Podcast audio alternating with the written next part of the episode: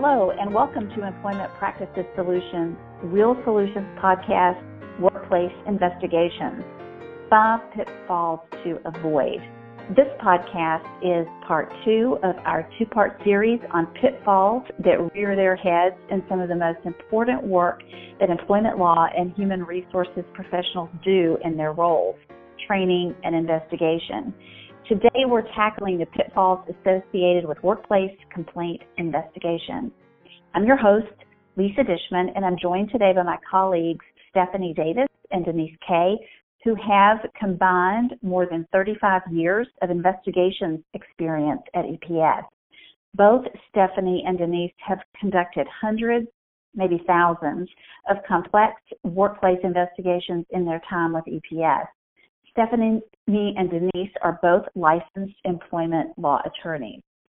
Stephanie, who's been with EPS for more than 17 years, currently leads the EPS organization as its president. She received her BS in political science from Barnard College at Columbia University and her Juris Doctorate from the University of Oregon School of Law. Stephanie practiced law in both New York and New Jersey prior to joining EPS. Denise has been with EPS for 17 years, both as past president and currently a senior consultant. Denise is a recognized human resources and employment law expert. She graduated with a BA from Penn State University with emphasis in organizational communications and industrial psychology and received her Juris Doctorate from Georgia State University College of Law. You can learn the details and see the CVs of both my guests on our website. More details about that later in the podcast. Welcome to you both, and thank you for joining me today. Let's get right to the first investigation pitfall, which is choosing the wrong investigator, or more specifically, choosing an investigator who is too close to the parties involved in the investigation or lacks independence, or maybe even both of those things. Denise, can you kick us off with your insight into that particular pitfall? Yes, Lisa, let me give you an example of what we're talking about in that situation based on an investigation that I conducted. I was called in to quote redo an investigation that originally was being conducted internally by a police chief who supervised some of the parties and then was ultimately named as a witness himself. What happened was in the you know in the course of the investigation he ultimately is identified as somebody with relevant information and now is no longer independent to the investigation. So all of that time and energy was kind of wasted before they brought an external investigator into the picture. So luckily at that point they did identify that they needed to bring in a third party neutral investigator and I was asked to come in and take over the investigation. And in fact, it was my recommendation that we start over because at that point, because of the police chief's involvement, the integrity of the investigation was jeopardized, and then it ultimately drew suspicion within the department because he was named as the initial investigator. So I think it's important for an organization to really think carefully about who they identify as the proper investigator and whether or not that individual might have any implication in the investigation whatsoever before they start tackling the facts of that situation. Denise, in that particular example, was that a reflexive decision that was made by the company and that the chief was often the investigator, or was there more to it than that? Because sometimes I know reflexive decisions are sometimes not the best decisions. That's a good point. You know, it wasn't a reflexive decision immediately in that that seemed to be the proper channel that a, a company would turn to internally is their chief. Um, I don't think they thought through the allegations sufficiently to realize that it may, in fact, involve people within the department that he supervises. So subconsciously they probably thought it was the right thing, but they hadn't really thought through the whole implications uh, and the seriousness of the allegations that were out there and and how that may impact the entire department. And I think the bigger issue was, and this is a special district, so it has, it has its own issues with respect to what needs to be available publicly. So the suspicion issue became a, a very priority issue because of the independence. So we really had to be kind of carefully um, walk back from that and start over in a very neutral way that made sure that we were covering all of the basis when it came to what was going to be have to be exposed publicly. Stephanie, I'll bet you have a similar, if not exactly the same circumstances, but I'm, I'm sure you've encountered this a number of times. Do you have an example that would enlighten our listeners? I've had this experience a number of times where I'm reinvestigating an issue that's that's already been looked at internally and retroactively it's decided that it was not an unbiased uh, inquiry. But in a similar vein, you know, we're often called in to investigate sort of preemptively a situation in a company where it's been determined that HR isn't the right choice. So HR has looked into a number of complaints by maybe a particular person or a group of people and is view, either views themselves or is is somehow viewed as, as biased or ineffective based on that um, or, or just not the right choice based on that past history and we're the fresh set of eyes that might be reassuring to the complaining party or a larger group, maybe even the department, that the process is going to be meaningful and fair. So that actually happens fairly frequently for us. And it can actually be one of the goals of the investigation in such cases to send a message to everybody that, you know, this is really important. We see that and uh, we mean business as far as, as a company, as far as addressing the issues that have been raised. So I think it's really important to uh, put some time and thought into, you know, who may or may not be the right person to conduct a particular workplace investigation. So, you know, the worst case scenario is the, the type of situation that Denise described and which I've been involved in as well, where you're redoing the work. Um, that obviously isn't ideal for anybody and you also have the challenge of re-interviewing people who don't understand why they have to be interviewed again. So it, it, it's it's it's challenging on many levels. So you need to find somebody who's unbiased and who can come look at the situation with um, really a fresh a fresh perspective. Yeah, and part of the defense in one of these claims is a prompt, thorough investigation. So if you're starting mm-hmm. over, mm-hmm. you're already putting yourself at a disadvantage on conducting a prompt, thorough investigation. Right. That makes sense. And the second pitfall dovetails again into the first one, which is having an investigator that might bring biases or prejudgments into the process. Don't we all have biases and prejudgments, especially if you're part of the work group that's being investigated, even perhaps tangentially as an HR professional? This one sounds particularly challenging. Denise, I think you've got another great example about bringing biases and prejudgments into the process. Many, yes, many, many examples of this. And unfortunately, we call it in our training sessions, we call it our rose-colored glasses. We all bring predispositions and kind of prejudgments into situations, and so that's why it's always as neutral as somebody may be as an investigator, or even if they're, you know, part of your internal organization, it's really hard to forget some of those things you might know about the parties involved. This one situation is it's pretty extreme, but I'll give it as an example is I had coached an executive following an investigation into his behavior and he was accused of having relations with a coworker at a company event. He was actually witnessed, he was seen escorting a female colleague to his hotel room. The investigator in my opinion, allowed her feelings about infidelity, extramarital relations to kind of seep into her investigation findings. Ultimately, when I was involved in coaching the executive, I learned that nothing inappropriate had actually occurred between the executive and the female colleague. The colleague had refused his advances, but the investigator had, in her findings, already poisoned his reputation and shared essentially her feelings about the alleged infidelity to other firm members.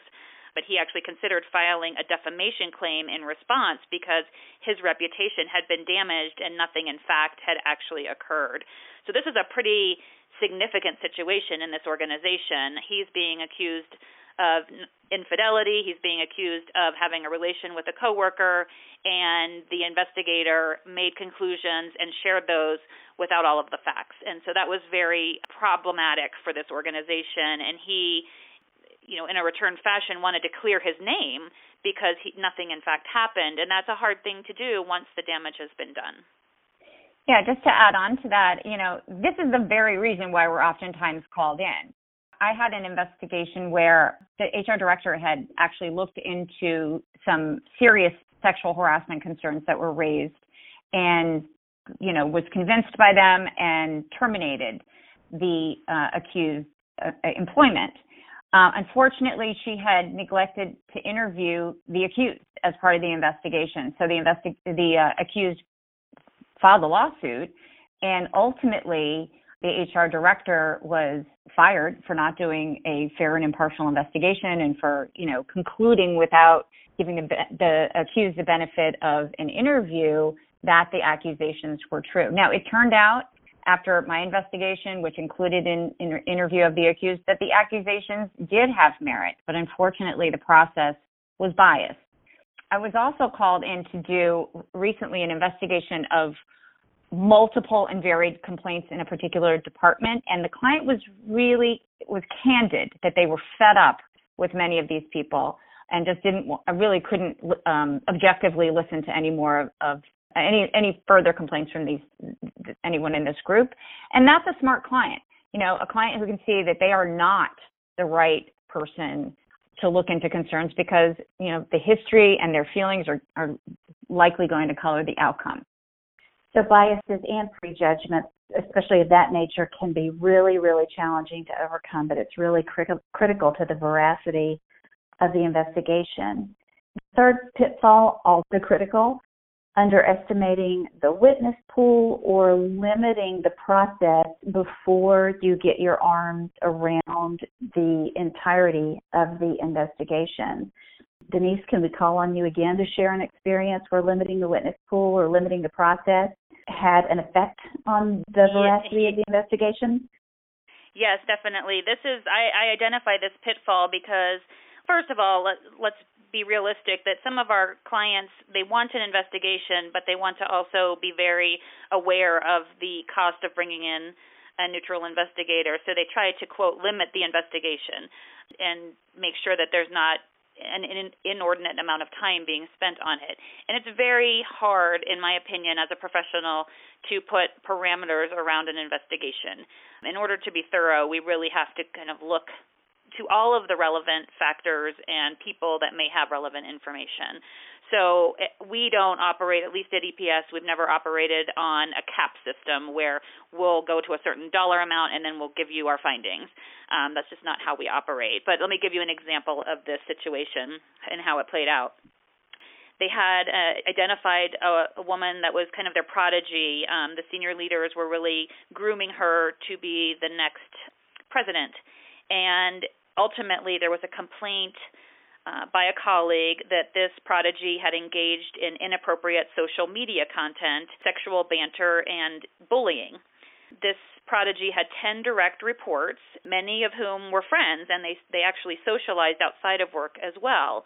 I in, engaged in the investigation. I interviewed the first, let's say, seven direct reports, all who were speaking very favorably of the prodigy, they were very defensive of her, and if I had ended my inquiry there, I might have not found any of the evidence in the allegations. But when I finally was able to interview witnesses 8, 9, and 10, they told a completely different story. And they actually corroborated um, the inappropriate workplace conduct, which eventually led to the board terminating her. So if I had stopped at, you know, the first few, I might have not gotten to the ultimate resolution, which was that she was, in fact, it, there was a lot of evidence of her engaging in inappropriate social media and um, bullying behaviors that were, you know, were not obviously in the spirit of what this organization wanted as a leader in their organization. Stephanie, what insight do you have? I know you've encountered these situations as we as we all have within our organization. What can you add in terms of the witness pool and kind of laying out the process before the investigation begins?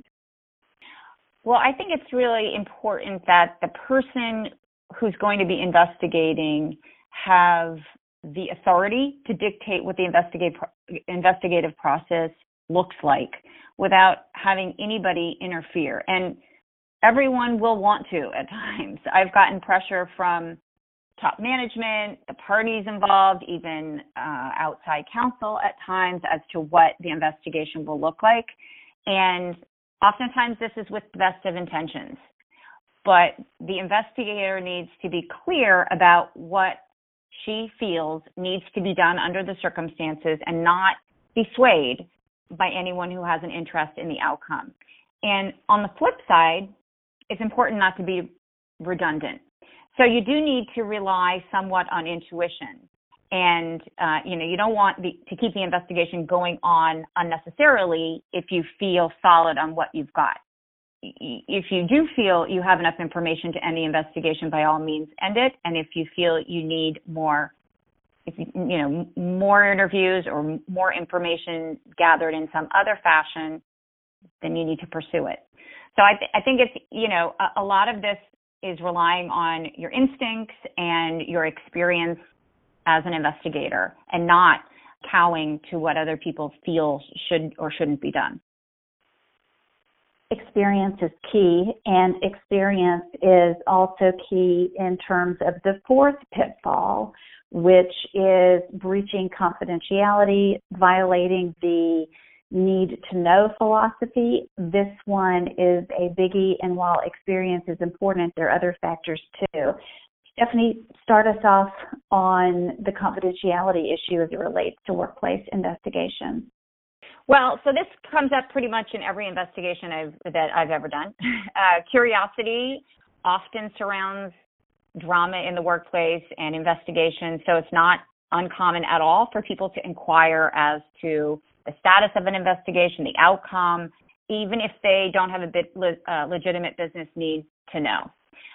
So this comes up all the time, and I I don't think there's an easy or good fix to this, but the investigator needs to be clear on what the policy is on confidentiality, and the company needs to be willing to enforce it. So oftentimes, you know, we'll be reminding, and this comes up in training and investigations alike, we'll talk about a company's confidentiality policy, but everybody knows that it's not enforced. So the company needs to stand behind its policy and the investigator needs to be clear on boundaries. Yeah, and I'd elaborate on that boundaries piece. Um, really, when we start to when you start to get inquiries from people outside of your witness pool, the investigator needs to stand strong on on how they manage those inquiries where they're coming from and what is it simply gossip is it that they do have information to share so you really need to be careful about how you evaluate um, people coming forward or people suggest others to interview that may or may not have relevant information. And again, it is it's based on experience that you're going to know whether or not that additional people need to be included or not. And managing that confidentiality is so important to the accused. And it goes back to the point we made earlier, where in, in the example I gave, where the executive was wrongfully accused of infidelity, you know, labeling somebody as guilty before you know the whole story goes against all of the premises that we bring to an investigation. So we really want to make sure that we are very careful to respect the confidentiality of those involved, including the accused. Stephanie, is there something that you uh, typically will say to a witness, perhaps at the end of the interview, to reinforce this notion of confidentiality? And I know the client is involved in in sort of that determination or crafting the language often. But but what is your typical uh, end of end of interview uh, admonishment or uh, word of wisdom to the witness? Yeah, so we couch it as a reminder, but we actually, as, a matter of course, remind the witness both at the beginning and the end of an interview that the company has policies regarding confidentiality and retaliation, and we explain what those mean, meaning that only you know only those of the business need to know will have any information regarding this investigation. And in fact, if they're a witness and not a party, they're likely not going to know anything more about this situation. And they may be curious about it, and that's certainly natural and fine, but they need to resist the urge to act on that curiosity. So it depends on who you're interviewing, what message they might receive, but everybody is reminded in one way or another about you know how important it is to respect the integrity of the invest- investigation and also others' privacy. And I think right. as well, it's important that the the investigator, his or herself, be very careful about observing the boundaries we talked about before and also sharing information judiciously. Very helpful. Let's move on to the fifth and final pitfall, which may be a the biggest, which is not attempting to control possible retaliation. Retaliation can be an enormous problem, and investigations are often ripe for that possibility. Denise, what are your thoughts on how retaliation can be controlled in, in the wake of an investigation? This is such a big concern, and what we find is that not only are we, as the investigator, trying to eliminate any potential retaliation, we also find that witnesses are very reluctant to come forward, often because they do feel like, despite the organization's best policies on anti retaliation, that it's inevitable. And so it's very hard for them to be forthright when they feel like their job is in jeopardy their, their assignments they might you know they might not get the best opportunities. So we really work hard to overcome that and ensure and, and make them comfortable that there there will be no retaliation. However you know that that is a hard thing to do when you are an outsider coming into the organization I'll give you one example where in an investigation that I was involved with, the accused was interviewed very early in the process. Typically, in my opinion, I like to involve the accused at the end of the process after I've gathered all of the relevant facts from the witnesses. But in this case, it was reversed. I was not the investigator, and they, this accused person was told every possible allegation and by whom. And so the accused was then able, during the course of the investigation, to intimidate, discipline, threaten the other witnesses for participating in the investigation, and it became a, really significant issue. Um, so you really need to be cognizant of who you're telling what, and then manage that person. And sometimes it involves actually taking the party out of the workplace during the course of the investigation and that may be, you know, obviously the organization can decide whether that's paid, unpaid, what have you, depending on the allegations. But you really need to separate those parties just to minimize and hopefully eliminate any any possible retaliation for participating in an investigation and or making your allegations known. I mean, people should not be afraid to come forward. This is why we have these policies. This is why there are protections in the workplace for these individuals. So we have to create a safe environment for them to feel comfortable stepping forward and getting this information out into uh, a, a place where we can look into it and make sure that we're addressing it appropriately. Yeah, I would add, you know, this is, as Denise alluded to, you know, this is a legitimate concern that can really shackle the investigation process. I just read that 75% of those complaining about sexual harassment feel they have been subjected to retaliation. So, and that's that's a staggering statistic. As I mentioned, we always remind witnesses about the company's policy regarding confidentiality, but also about the company's policy on retaliation, which needs to have teeth in order to be meaningful. So it's critical that the company be willing to act on this type of behavior and stand by its policy on retaliation. Retaliation is a big one. Let me recap all five of the pitfalls that we talked about with regards to investigations. The first, choosing the wrong investigator, or more specifically, choosing an investigator who's too close to the parties involved or who lacks independence. The second pitfall, bringing biases and prejudgments into the processes. The third pitfall, underestimating the witness pool or limiting the investigation process before the whole story is has unfolded. The fourth, breaching confidentiality, violating the need to know. And our fifth and final pitfall is not attempting to control possible retaliation. Those are the five pitfalls. Thank you, Stephanie and Denise, for alerting us to these investigation issues and providing examples and guidance in how to avoid them. Thank you also to our listeners for joining us today. You can learn more about EPS and our services at our website, epspros.com. That's epspros.com. You can listen to this podcast and share it with others on both SoundCloud and in iTunes. You can also find us on LinkedIn, Facebook, Twitter, Instagram, and Google+.